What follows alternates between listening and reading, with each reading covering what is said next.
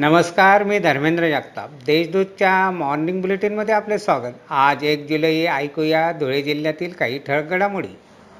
शिरपूर तालुक्यातील न्यू बोराडे येथे गुरुवारी स्थानिक गुन्हा अन्वेषण शाखेच्या पथकाने छापा टाकून एक लाख एकोणसत्तर हजार नऊशे वीस रुपये किमतीचा देशी दारूचा साठा पकडला.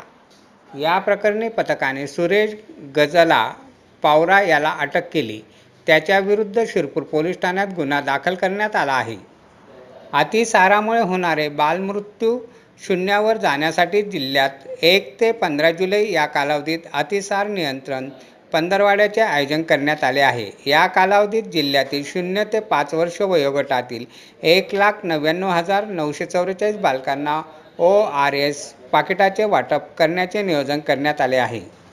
भंगारच्या व्यवहारात मोठा आर्थिक फायदा करून देण्याच्या बहाण्याने धुळ्यातील व्यापाऱ्याला एक कोटी एक्केचाळीस लाख पन्नास हजारात फसवणूक केल्याच्या प्रकरणातील मुख्य आरोपीचा साथीदार इद्रिस शेख याला धुळे पोलिसांच्या आर्थिक गुन्हे शाखेच्या पथकाने अटक केली.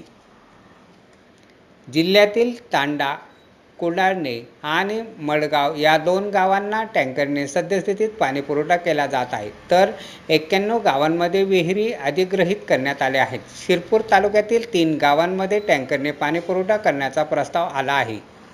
जिल्ह्यात कायदा व सुव्यवस्था राखण्यासाठी बारा जुलैपर्यंत प्रतिबंधात्मक मनाई आदेश लागू करण्यात आल्याची माहिती जिल्हाधिकारी शर्मा यांनी दिली आहे.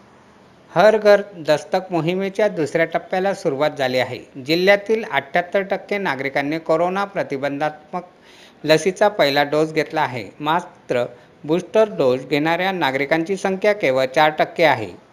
अशा आहेत आजच्या टक घडामोडी. सविस्तर बातम्यांसाठी वाचत राहा देशदूत आणि ताज्या बातम्यांसाठी भेट द्या W W W dot Deshdoot dot com या संकेतस्थळाला. धन्यवाद.